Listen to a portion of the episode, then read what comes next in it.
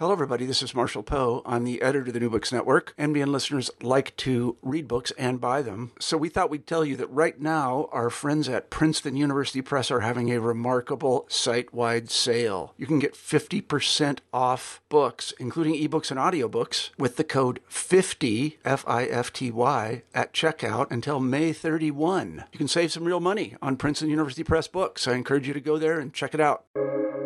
Welcome to the New Books Network. I'm Caleb Zakarin, the assistant editor of the New Books Network, and you're listening to New Books in Sociology. Today I'm speaking with Deniz Yonucu about her new book, Police, Provocation, Politics Counterinsurgency in Istanbul, from Cornell University Press. Denise is assistant professor in the School of Geography, Politics, and Sociology at Newcastle University. Police, Provocation, Politics presents a novel analysis of the dynamics of policing Deniz, thank you for joining me today on the New Books Network. Thanks for having me. Thank you. Of course, and you know, I should also mention too that um, you know you you are a, a, New Books Network. You're in the New Books Network family, so it's always exciting to talk to someone that is an associate of New Books Network. So that's extra exciting. And you know, before getting into the book, the first thing I'd like to ask is if you can just tell us a little bit about yourself. Yeah, sure. So um, I'm an anthropologist and sociologist by training, but I would consider myself to be an interdisciplinary scholar who is interested in um, governance, um, governance, policing, sovereignty, and law, and um, and I am also very much committed to understanding the operations of power from the ground by looking at the experiences of the oppressed. So I find, even though I consider myself to be an interdisciplinary scholar, as a methodology, I like um, ethnography a lot because I think that ethnography has a lot to offer us in understanding how power operates on the everyday level uh, and on the ground. Um, I'm also very much interested in um, racialized and classed identities and the governance of the dissident, racialized, and working class populations with a specific um, focus or interest in the uh, special and uh, affective dimensions of governance. This uh, book, you know, as you sort of were saying in that answer, you know, you, you really touch on a lot of subjects uh, that relate to issues that concern people in in all locations, all countries. Uh, but you know, this book focuses a lot on politics of Istanbul and Turkey. So I'm wondering if you could just give a little bit of background and history, just the necessary background and history on Turkish politics, especially in Istanbul, that you think are important to understanding your sort of analysis of police in this book. Yeah, definitely. So actually, this book first started as a neighborhood ethnography, part of my dissertation project. But um, over the course of the years, uh, it um, transformed into a much larger project on global policing and how um, how policing and counterinsurgency techniques travel across time and space became uh, one of my um, main uh, questions in the uh, in the book, but um, it's not because I realized that how those techniques travel um, globally, but I mean I was always interested in those questions. But what uh, made me realize is that actually those who are in charge of um, the global governance, if we may say, are actually have a very ethnographic and a very local, localized approach to politics. So I'm going to be more specific here.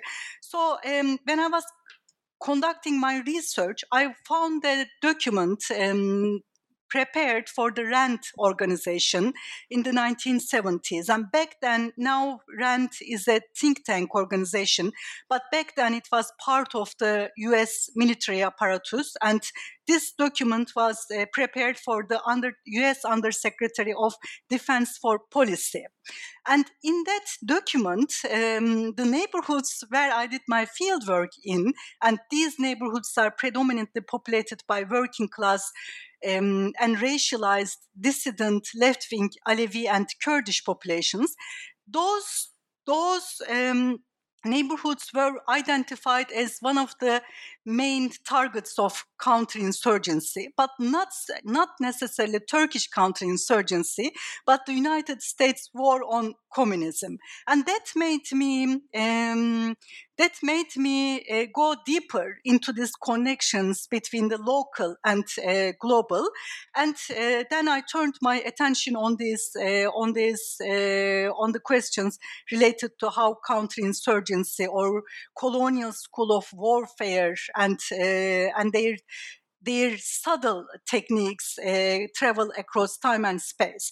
So Istanbul is important because when we speak of counterinsurgency in Turkey, the scholars of Turkish studies basically focused on the Kurdish region, northern Kurdistan, because there has long been uh, there has long been an anti-colonial struggle going on in the in northern Kurdistan, and of course Turkish counterinsurgency insurgency mainly focused on that area. But my book, in my book, uh, I I realized that those techniques uh, also applied in Istanbul in the working class, uh, racialized working class areas, but also sometimes those techniques first tested and tried in Istanbul and then later to be exported to the northern Kurdistan. So there's this like two-way flow between the two, in addition to the, of course, the global uh, flow, which makes things even more complicated. So in terms of understanding Turkish politics, I would say that um, I want to uh, talk more about this um, when we speak on counterinsurgency in general. But Turkish um, state is evolved uh, or established after the collapse of the Ottoman Empire, a multi multi-ethnic empire, and it became a Turkish state. But when we look at the uh, territory over where the Turkish state was established, uh, the populations are diverse. And uh, after the establishment of the Turkish state as a state, which is based on Turkishness, in a way, a Turkish supremacist state, the other indigenous populations in the in the in in Turkey right now began to be considered as internal uh, enemies or internal t- threats. Some more, some less. Some of them were uh, assimilated, successfully assimilated into Turkishness. Some of them, as in the case of the Greek populations, they were deported and sent back to uh, not sent back to, of course, not back to, sent to uh, Greece uh, as a result of a mutual agreement with the uh, with uh, Greece. But some of them, like Kurds and Alevis, were considered as um, allies of of the external enemies. So this during the Cold War era was uh, was of course uh, Russia and the and the communist world or the socialist world. So what I found out uh, in my archival research, both the Turkish uh, ruling elites and and the US ruling elites and NATO uh, in general have a very population centric approach to politics, and they both considered um, Kurdish and Alevi populations as the main centers or the um, as the main cornerstones of the left-wing communist politics, and uh, this played a significant role in shaping uh, Turkish politics and Turkish counterinsurgency accordingly. So I do not separate counterinsurgency and politics from one another because I approach counterinsurgency as a large scale of a of project of a governance which is always vigilant and um, of the possibility which is always in a way which is always waiting um, or like again maybe vigilant of the possibility of a dissent and a revolution so in this book, then I uh, I um, acknowledging this population-centric warfare, I focus my attention on certain populations and certain localities because if population is the target of counterinsurgency, as counterinsurgency theorists themselves argue, space and psyche are two main axes of counterinsurgency practices or strategies. So that's why I focus on space and its affective dimensions and, uh, and certain populations in order to be able to understand the broader techniques of governance that informs Turkish counterinsurgency or counterinsurgency in general. I think you know to to sort of go off of uh, your discussion of counterinsurgency there for the listeners that aren't necessarily familiar with this term. What what does counterinsurgency mean? Uh, and in this particular context, you know, who exactly are the counterinsurgents? Who are the political dissidents? Um, just kind of you know setting the stage so that people can sort of picture picture you know how how this operates. Yeah, yes, yes, of course. Counterinsurgency sounds as a very technical term. Actually, I would say that counterinsurgency is all about governance. So, here I would like to refer to Bernard, Bernard discussion on counterinsurgency as a counter revolution. And uh, I would also add that counterinsurgency is a permanent counter revolution and it is, in a way, um, a preventive governance. So, and in, in that way in that it's very much informed by colonial governance. And i'm gonna try to clarify this uh, more. So counterinsurgency as i said it's it's about all about governance. In that sense policing is also all about uh, governance. And um, so we live in capitalist societies we live in racist societies we live in patriarchal societies which are based on injustices inequalities and oppression. And oppression always and inequalities and injustices always produces the demand for justice and also is always productive of resistance. So in our societies ruling elites are always they are aware that these injustices will produce resistance, rebellion, revolts, and revolution in the in the in in the case of the capitalist exploitation and domination. So counterinsurgency is not necessarily about waging a war against an already existing dissident movement or already as existing resistance movements, but it is also about preventing those movements, preventing resistance, preventing dissent before it happens.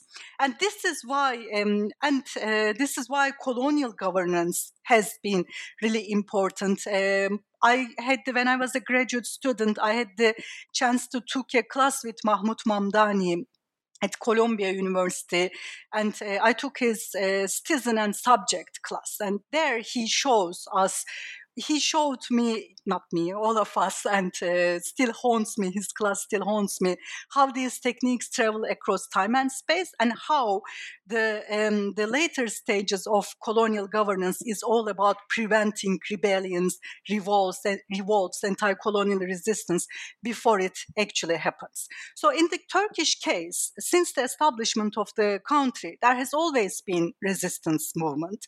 So the country has always been a repressive country country. It has never been a democratic country, even though there were some flirtations, flirtations with uh, democracy. But uh, Turkish um, ruling elite is then uh, is always aware that there is always resistance. There's always anti uh, anti-colonial resistance. There's always a, a, a population which um, which could and is actively taking place in left-wing uh, politics. So in the case of Turkey, it is both preventive and active. But in certain other contexts where there is no active political mobilization, counterinsurgency is still there as a form of a preventive governance. How I does... hope I made it clear. Oh yeah, no, that was that, that was that was very helpful. Uh, I, I'm wondering how how policing in Istanbul and, and Turkey more broadly compares to you know police. Obviously, policing is very different in very locations. You know, the the police in New York City is going to be look very different from police in a small town versus police uh, in you know, uh, somewhere in England, for example, where you know the police officers might not have guns, uh, where obviously they they would have guns in New York. So, uh, you know, how, how, does what does the the police policing situation look like in Istanbul?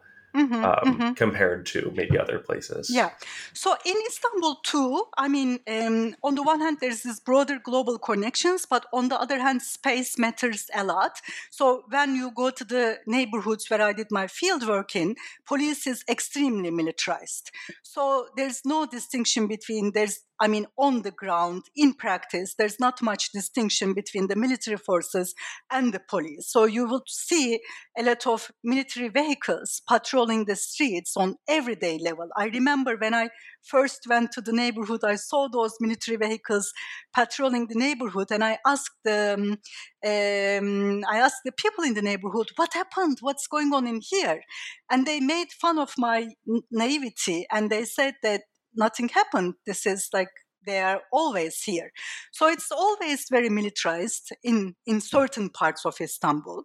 During the demonstrations, it became militarized in other parts of Istanbul too.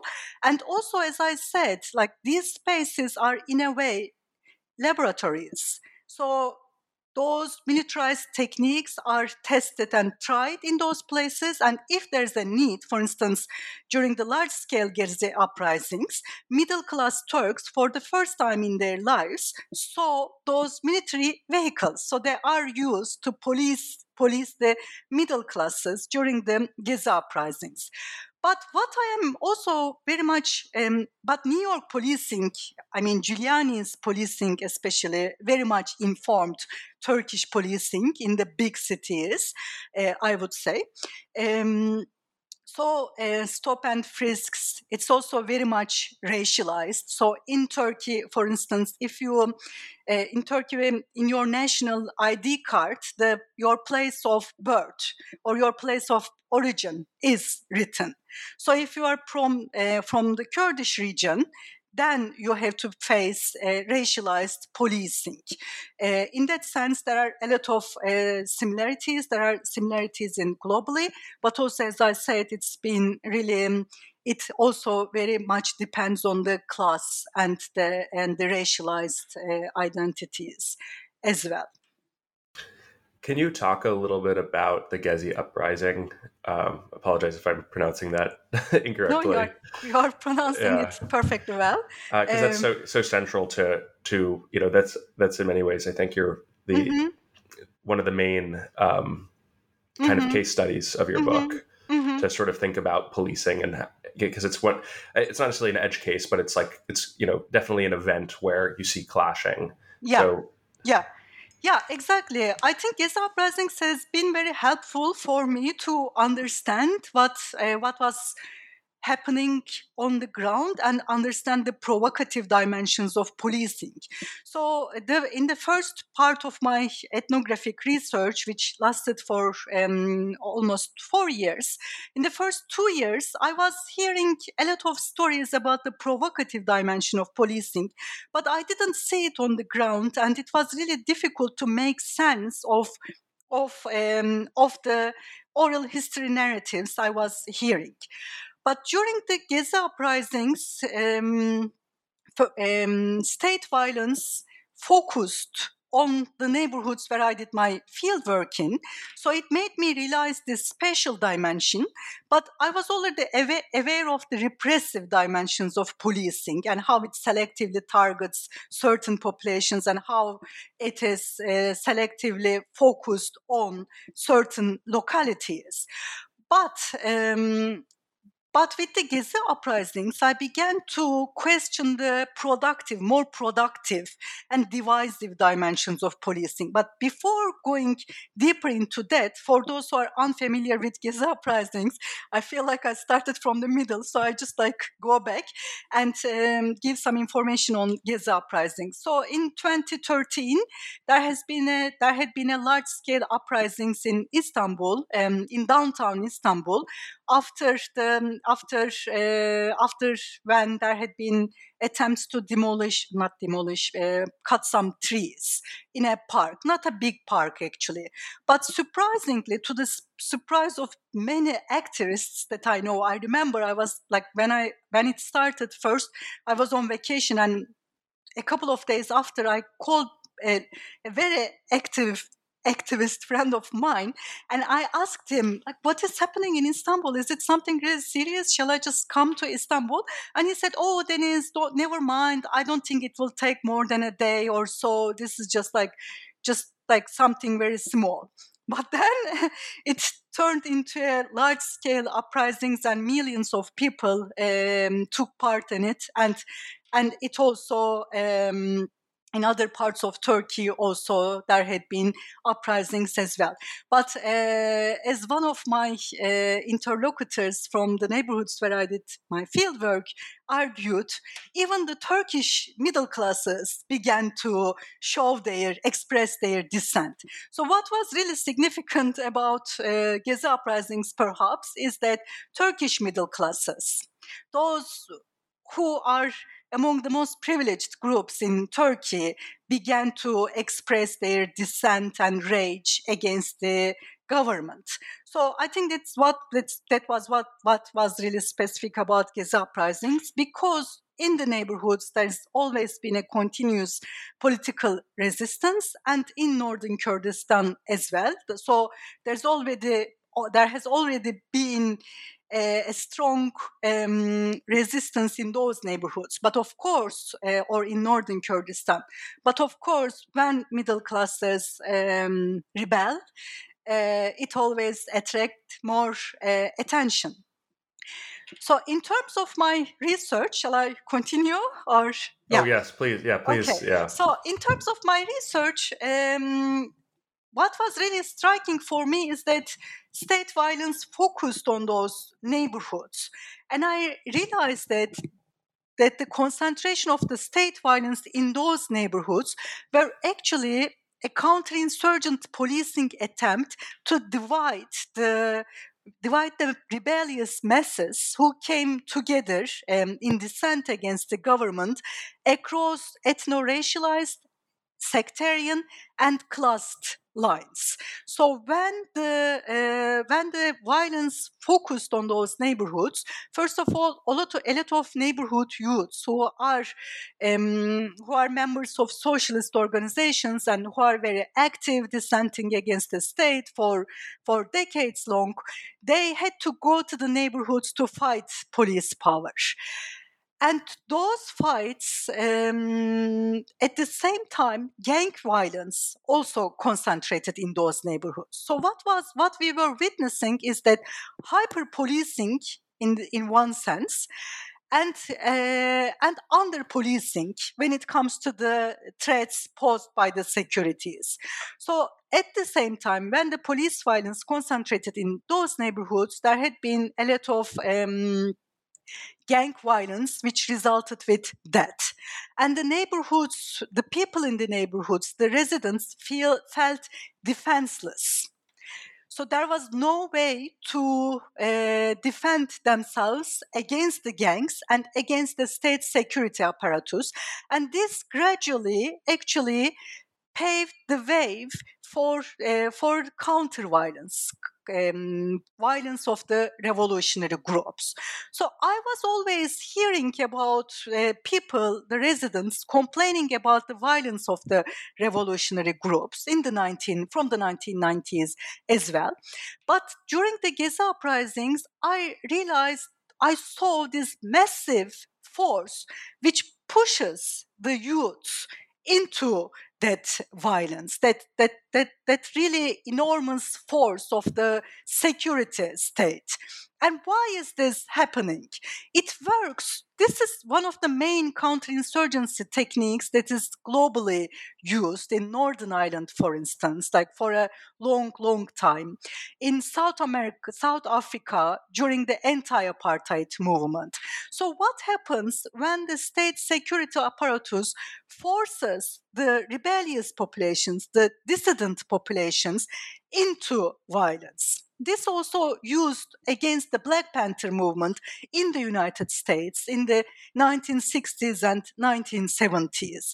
It works perfectly at multiple levels according to the logics of counterinsurgency, policing, and governance. First of all, when the dissident populations engage in counter violence, not all sorts of counter violence, but the, kind of counter violence that may pose threat against the communities they are they are supposed to be defending um, they are supposed to be protecting or the communities they need their defense the communities they are subjected to police and security states violence they are delegitimized both in the eyes they are and their politics what they represent is delegitimized in the eyes of their constituency first of all.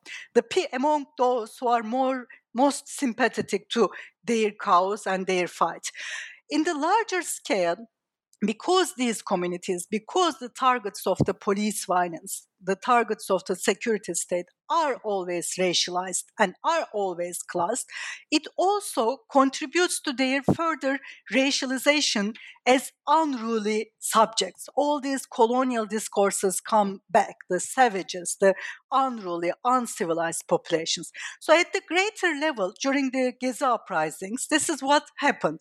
The Alevi and Kurdish working classes began to be racialized in their in the eyes of their middle class allies who were fighting together just like two weeks ago, for instance, as unruly people, as untrustable people.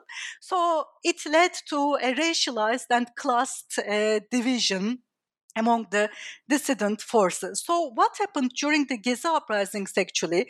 The state security apparatus went back to its archive of counterinsurgency and took out these commonly used counterinsurgency technique uh, and globally, as I said, against uh, against the dissent, and it worked. Um, it worked very well, unfortunately. But what's also really important in Gezi uprisings, in understanding the Gezi uprisings, is that during the Gezi uprisings there was a um, peace talk between the Kurdish liberation movement and the Turkish state. So it was not just an ordinary moment in Turkish history which became extraordinary after the or with the Gezi uprisings, but it was already an already an extraordinary move, uh, moment.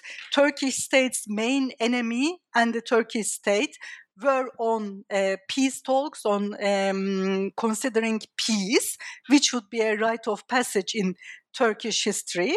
And uh, that didn't happen. So it was also extremely important to uh, isolate the Kurdish movement or racialize, stigmatize the Kurdish um, liberation movement in the eyes of the uh, Turkish middle classes too. I don't know if I'm making sense here or yeah that that, that i think that makes sense. Um, you know you're it's it's interesting how you gathered a lot of this information.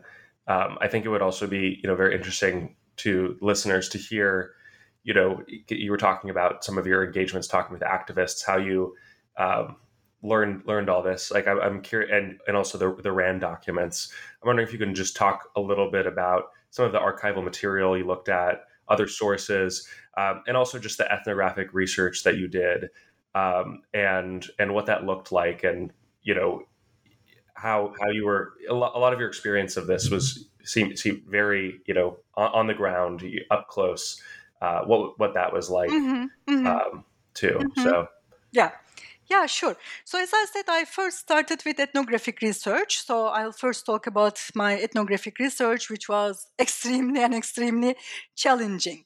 Um, so, actually, I was not new to those neighborhoods which are which have been under militarized spatial control since the 1990s. Um, when I was a high school student in the 1990s, I had friends from those neighborhoods, and I was already familiar with the scope of police violence taking place in those neighborhoods. I was already uh, aware of the military vehicles, even though I wanted to forget them uh, eventually, and I was surprised when I saw the military vehicles again. So that's what took me to those neighborhoods actually because there was this like sort of the depth of the witness. I witnessed the violence uh, taking place in those neighborhoods in the 1990s and also i myself come from a working class uh, background so it made it much easier to conduct uh, research in an in a working class neighborhood because of the we, because we shared this similar uh, class culture and uh, it made things really much easier. Uh, but it was difficult because when i first started conducting my research almost two months into my research, I realized that I was being followed by an undercover police, and I was so scared. Um, and when I told this to my uh, interlocutors or friends in the neighborhood, they told me that welcome to the neighborhood. This is how things are. We are all under surveillance. And i felt embarrassed of my own fear um, and fear uh, and fearlessness plays a, occupies a significant place in my uh, in my uh, book. So I learned to. Uh, I, I don't want to say I learned to be fearless, but I learned to overcome my fear uh, during the um, when I was conducting my research. And um, this research first started in 2010. And in those years, there was a quote unquote um, democratic opening process in Turkey, which just started and which uh, unfortunately brutally ended.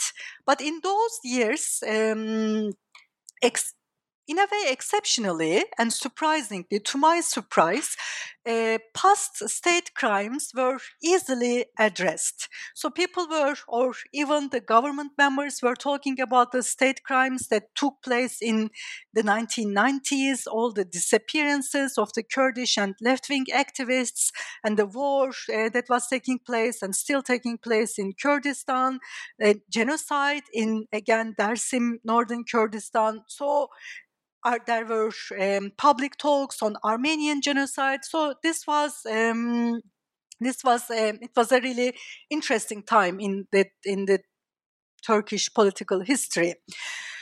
So and in the neighborhoods there were military vehicles, undercover police, hundreds of neighborhood youths were in prison as terrorist convicts. So on the one hand, there's this democratic, so-called democratic process was taking place, but on the other hand, anti-terror laws were amended, and uh, neighborhood youths ended up in prison for no reason actually so that was confusing but because and there is a lot of gang violence and drug dealing activity and petty pe- petty crime in the neighborhoods. So I was really, because I was being surveilled, I didn't want to explicitly ask questions or be curious about what is happening on that time on the ground, but rather I focused my questions in the interviews on the 1990s. So to give the police the impression that look i'm looking at the 1990s i'm not i'm not focusing on uh, today. But of course i mean i was going to the neighborhood every day because i was working as a teacher in a, a student uh, run cooperative in the neighborhood. I was observing what's happening on the ground at the everyday level but my interviews focused on the 1990s so that's the way i found. But uh, during the gezi uprisings um, I I started, it became really difficult to go to one neighborhood regularly because um, there were checkpoints at the entrances of the neighborhoods. Uh, and yeah, anyways, it was really difficult to go to one neighborhood regularly. So I started going several different neighborhoods at the same time. Uh, and uh, so, in a way, it turned into kind of a guerrilla ethnography, just like going seeing people and retreating back and then going back again after a couple of weeks. Um, and in terms of archival work, I it because in my book I focus on the covert and elusive counterinsurgency techniques. So not many write about those techniques and when it is written about it's always about the past not about the present and but the turkish state security state is extremely cautious about um, those matters uh, so they don't write about those things on the in the past too but um, one of the my, what I had two leads actually, which made me go further in the archival research. So one is what I realized during the ethnography is that oh, this is not about um, only repression or disciplining the security state is actually provoking violence in here. Because what my main puzzle when i was writing the book was that all the peaceful community minded friendly collegial revolutionaries, leftists, were in prison as terrorist convicts, but there was still armed and masked revolutionary vigilantism going on in the neighborhoods. So, how is this possible? How are, are all these collaborative guys, community minded guys, guys who are collaborating with several different organizations, are in prison? And yet, more than a decade, there is armed and masked revolutionary vigilantism going on in the neighborhood.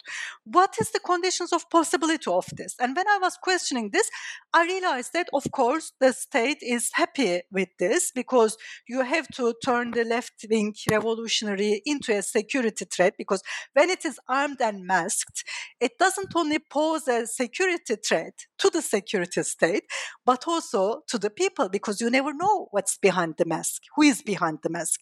Behind the mask could well be an undercover police officer. Behind the mask could uh, well be an agent provocateur. So, uh, Gary Marx's uh, article and work on agent provocateurs had been really helpful in racializing, further racializing and stigmatizing um, the Black Panthers, uh, and also uh, Nicholas Haysom, uh, back in the 1990s, during the height of the apartheid movement, wrote an article saying how, showing how uh, the white um, rulers are actually uh, provoking. Um, black vigilantes into violence. And he says that this is actually informed by counterinsurgency techniques that are applied in Algeria. Uh, Algeria, and he says the one of the highest ranked security officers of South Africa at the time was an observant in Algeria during the Algerian Liberation War. So I looked, uh, and that guy, uh, Boeuf, wrote uh, several books on counterinsurgency. I looked uh, those books up, and I realized that Turkish um, military press translated those books into Turkish and assigned them as required books uh, in the Turkish Military Academy. So one of that that is one of my leads to make that connection. So um, then I uh, looked at the writings of the high rank. Um, police officers or military officers. There had been some few, very few military officers who who provided information on uh, in the in Turkish National National Assembly's discussions on counterinsurgency, and they they provided discussion they provided information on where Turkish um, military officers were trained at. So Fort Bragg in North Carolina, the U.S. military counterinsurgency school, Fort Benning were the schools they were educated at. Um, I looked at the CIA's online archive archives. So it's really an interesting archival uh, research experience because uh, half of the documents are erased. So you open up one file and you in some files you can only see just like one sentence. But that also showed me how the CIA, for instance, again has a population centric view. And in the Turkish case, they, they considered working class Alevis and Kurds as the main um, as the main um, subjects of the left wing politics. Um, I looked at the human rights archives, uh, human rights associations archives. I looked at all sorts of archives, newspaper archives, and to my surprised. Some of the uh, revolutionary journals they they digitized their past journals and uploaded them online. So they were also really helpful. There had been a lot of um, information on youtube both uploaded by the turkish uh, security state and the revolutionary groups.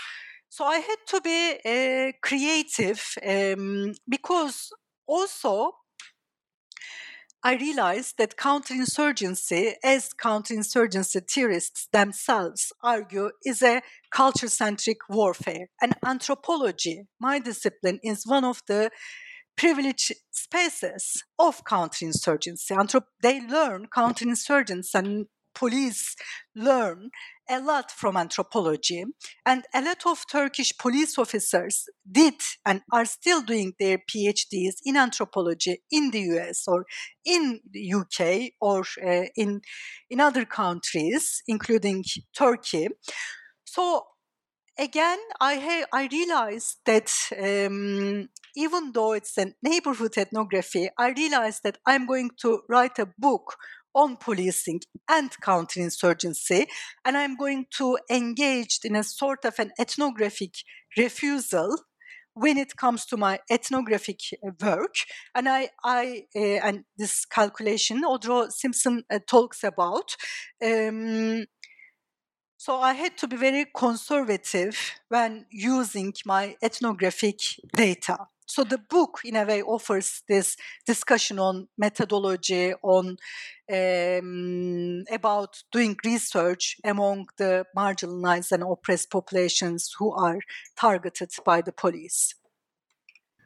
In the course of of your work, um, you know, as you've been saying, you know, you really finding some fascinating connections just of the globalization of police practices and just these interconnections between different countries and different groups that at face value wouldn't seem to be connected in any way, but of course are. Um, so, you know, I'm wondering, you know, if there's any sort of conclusions you feel that you were able to draw about how policing operates, either specifically in Turkey or, or, even generally just about the force, you know, how, how police forces work in, you know, the logic of police forcing, police. Uh, mm-hmm.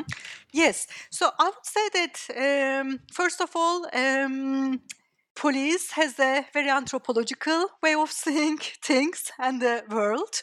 Uh, in that sense, anthropology matters a lot. And one of my book's main contributions, actually, it says um, so the police scholars the discussions on policing, um, by and large, focused on the repressive power of policing, police violence, and um, and also disciplining force of policing. So one of my arguments is that policing is not always necessarily about production of docility, but it's also it's not a Foucauldian project of production of docility, but it's also a Schmittian project of production a, a Schmittian pro- project of production of enmity. So fascism, Carl Schmitt was a fascist philosopher, if we want to call him a philosopher, a fascist person, let's say, legal legal yeah, person, legal legal theorist. so legal, yeah, yeah, jurist uh, maybe. Yeah, yes, exactly. So fascism and production of enmity, dividing populations, uh, is key to policing. And while dividing populations, what is really key at the center of this project of division is pro- production of conflict and provocation of violence. So, the last chapter, the ep- epilogue of my book, is titled Policing as the Generation of Disorder. So the critical scholars of policing argue that policing provides order, and that order is the capitalist, racist, patriarchal order. So, in addition, uh, my my contribution to this con- the, uh, conversations to this literature is that order, this capitalist, racist, patriarchal, heteronormativist order is also maintained and protected through production of disorder. So police are also concerned with production of disorder and uh, enmity among diverse populations who may who may or who can potentially come together in action. And this is informed by the colonial school of warfare or colonial governance. So we have to, in understanding Turkish politics, I would say we have to put colonialism and colonial governance at the center, the coloniality of the Turkish security state at the center. So, in terms of Turkish politics, that's the other contribution of the book. Right, and I'm sure you know it applies. Uh, you know, your example of of the how Al, the Algerian war informed yeah uh, definitely you know these various practices is such a great example of that.